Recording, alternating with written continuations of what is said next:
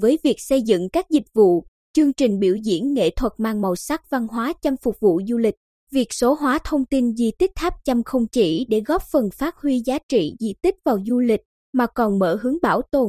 phát huy giá trị di sản bền vững.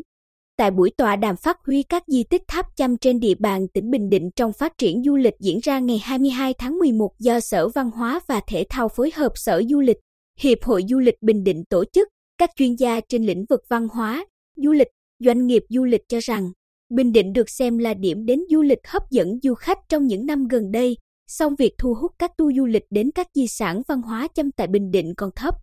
Do vậy, cần sớm có giải pháp vừa bảo tồn, quảng bá phát huy giá trị các tháp Chăm Bình Định phục vụ du lịch. Theo ông Tạ Xuân Chánh, Giám đốc Sở Văn hóa và Thể thao, hệ thống di tích văn hóa Chăm, đặc biệt các tháp Chăm chứa đựng những giá trị lịch sử, văn hóa độc đáo, là nguồn tài nguyên du lịch văn hóa mang nét đặc trưng của Bình Định. Tuy nhiên, việc phát triển du lịch tại các di tích tháp Chăm chưa tương xứng với tiềm năng vốn có. Do vậy, các nhà quản lý, nhà nghiên cứu, các chuyên gia, doanh nghiệp du lịch cùng bắt tay bàn bạc tìm giải pháp tạo ra những sản phẩm du lịch văn hóa thu hút khách đến với các tháp Chăm sẽ góp phần thúc đẩy phát triển du lịch của tỉnh. Nhà nghiên cứu Nguyễn Thanh Quang nêu ý kiến, tỉnh Bình Định sở hữu rất nhiều di tích, hiện vật gốc của nền văn hóa Chăm thừa sức xây dựng một bảo tàng chuyên đề văn hóa Chăm Bình Định.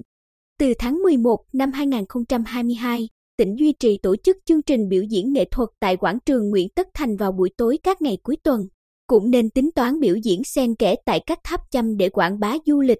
ghi nhận giá trị văn hóa, lịch sử, sức tác động của hệ thống di tích các tháp Chăm Bình Định đối với ngành du lịch. Bà Nguyễn Thị Xuân Lan, Giám đốc công ty lữ hành quốc tế Golden Life, Phó Chủ tịch Hiệp hội Du lịch Bình Định, chia sẻ, nếu chúng ta biết phát huy di sản Chăm vào du lịch như chào mời những tour trải nghiệm văn hóa chứ không phải bán một vài sản phẩm du lịch riêng rẽ thì một mặt sẽ phát huy tốt giá trị của di sản vào đời sống thực tế mà còn góp phần bảo tồn các giá trị ấy.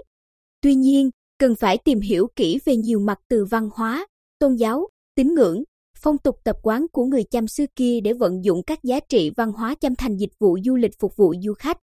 Sở Du lịch và Sở Văn hóa và Thể thao, Hiệp hội Du lịch Bình Định cũng đã ký kết văn bản phối hợp tổ chức, khai thác các loại hình nghệ thuật, dịch vụ để tổ chức tại các tháp Chăm phục vụ du khách, như liên kết tour du lịch đưa du khách đến tham quan các di tích tháp Chăm, số hóa thông tin di tích tháp Chăm, khai thác một số loại hình dịch vụ, biểu diễn nghệ thuật để thu hút khách du lịch trong và ngoài nước đến tháp Chăm tạo bước đệm để khai thác tiềm năng du lịch văn hóa Bình Định trong thời gian tới.